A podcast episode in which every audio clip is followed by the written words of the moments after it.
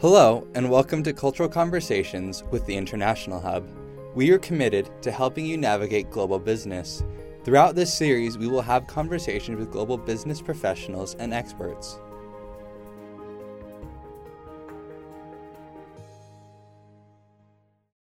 Hello, my name is Dylan Pappenfuss, and today I will be interviewing Eric Johnstone. Um, Eric has just moved back to the United States from Brisbane, Australia.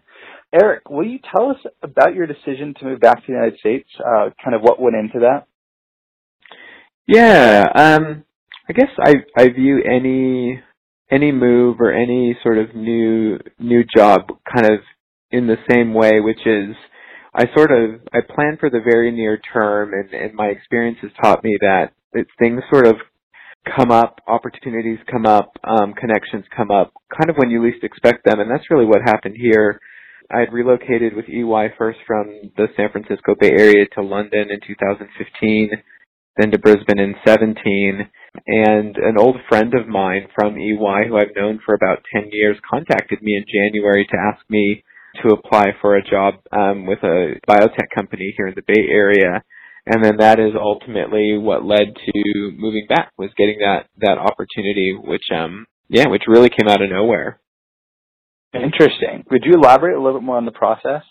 Yeah, I mean, I I think had I wanted to, I could have probably reached out to my network to sort of solicit kind of job openings and opportunities to apply for. In this case, it really was um, a, an existing relationship um, who is now um, the corporate controller at the company I'm now at.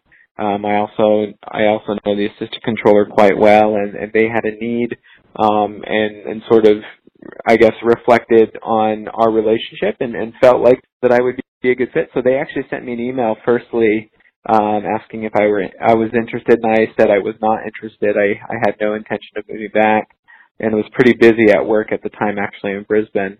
Um, but then got reached out. He reached out to me two days later via a phone call and, and asked if I would just humor him and and have the conversation. So I did, and so that that led to um, going through the interview process and ultimately moving back about four or five weeks later. What what changed your mind? Let's see. I think for me, there were three things. One, this it was a very substantial pay increase. I mean, there's no ignoring that. Uh, so I think the job market in the Bay Area is really, really hot and exciting right now.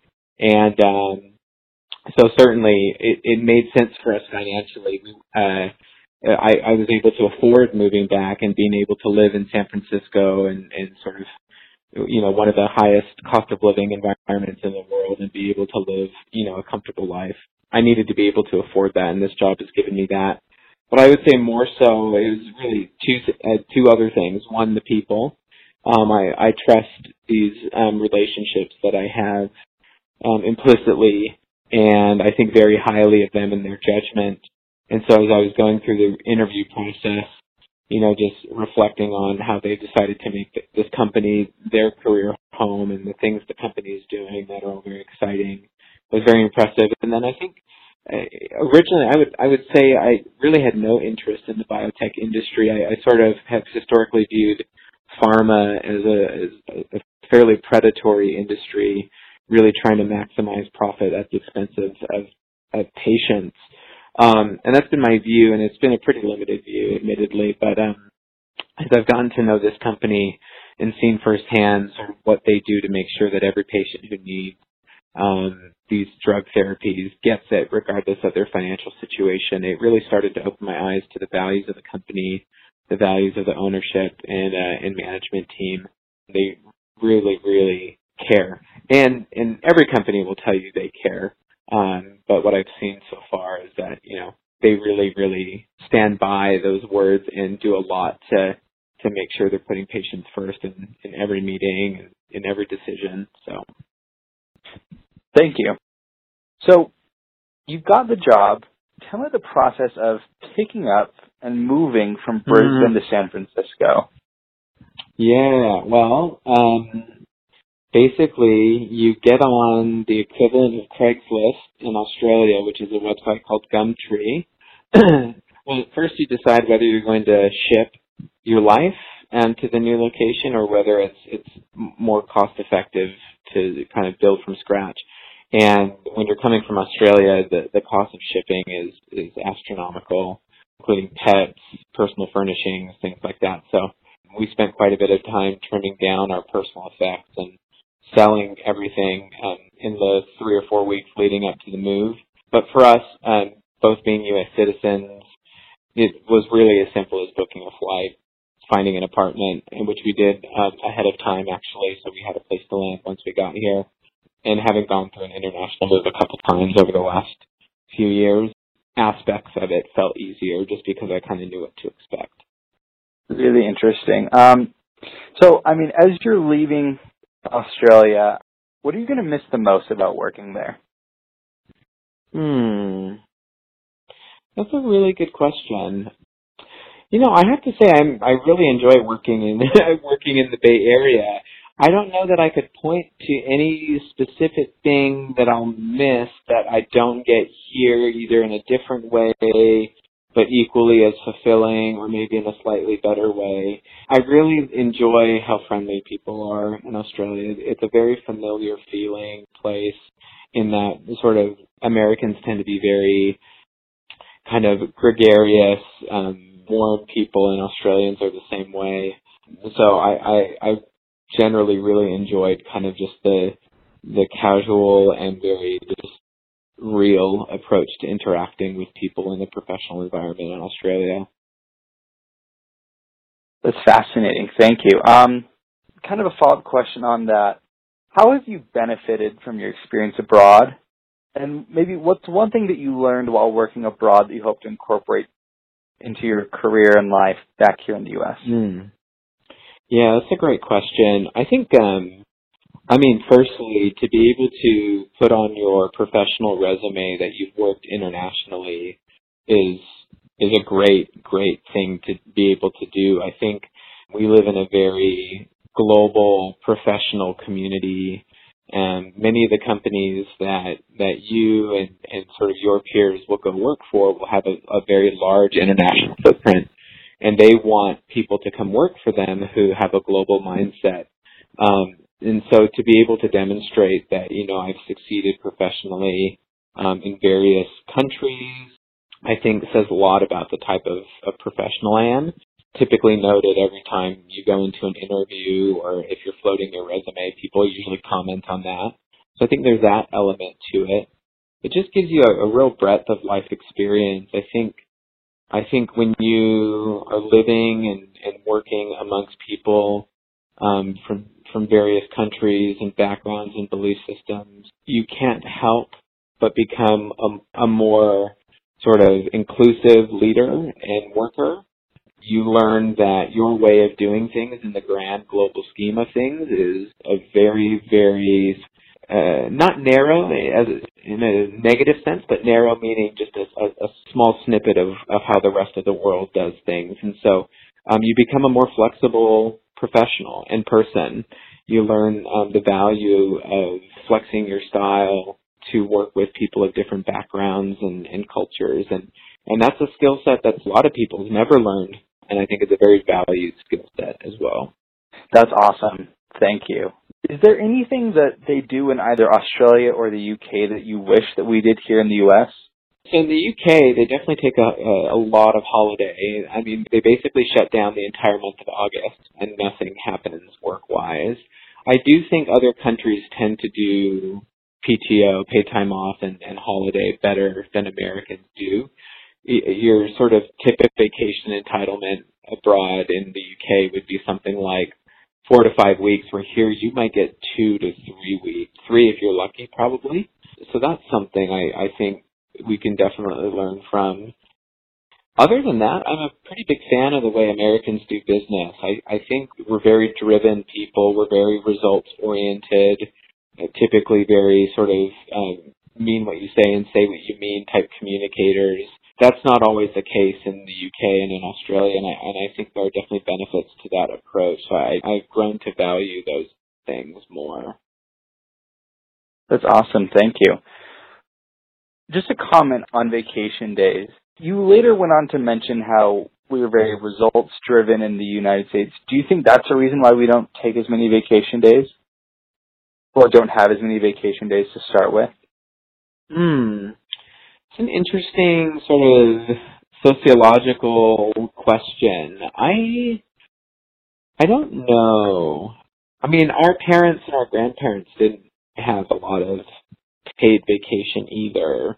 They, you know, worked brutal schedules month after month, year after year without many of them taking any vacation. I think there's there's probably something to be said for where we've come from as a country through difficult economic times and through wars and things like that that has probably informed some of the way we view the need for or importance of vacation, but I think the younger generation, millennials, are sort of demanding those types of work perks now such that you'll you'll find a lot of employers are becoming more generous with those entitlements, if not giving people unlimited paid time off ability. Um, so I think there's a generational aspect of it, probably some specifics around uh, events and periods of time that our country has gone through.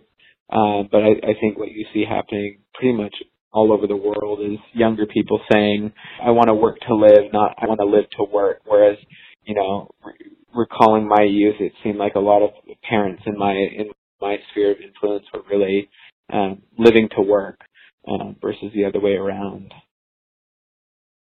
I like that. Thank you. Um, just a question on your opinion. A lot of people view uh, unlimited paid time off skeptically here by a lot of people. Mm because people aren't comfortable with taking unlimited time off. Some people are concerned that it might lead to people taking less time off. Actually, what are your thoughts about that? Well, I think the I think the research shows that actually across the board people do take less time off in a in an unlimited time off model.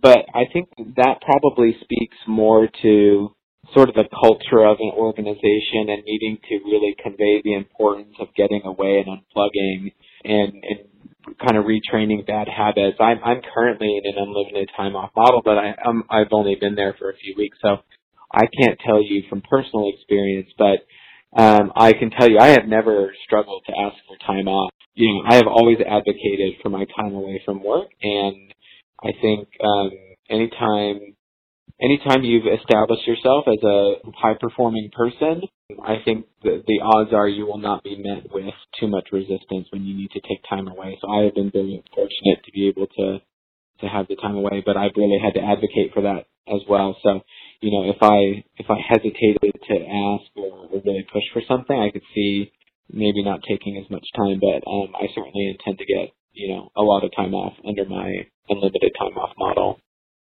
Thank you. Um, how do you think things have changed in the U.S. since you've been gone? Yeah, well, um, without getting too specific, I do feel like there there has certainly been a change in sort of the political tenor in our country, and it's noticeable. I'm, I'm sure to all of us, we we see more discussions and tension on social media platforms and the news and things like that. Um, I can tell you, we were deciding what where to move from the UK um, one of the things we discussed pretty heavily was whether or not we felt comfortable coming back to such a like really what felt like from abroad um, without actually having been here. It felt like a really toxic kind of political period for our country.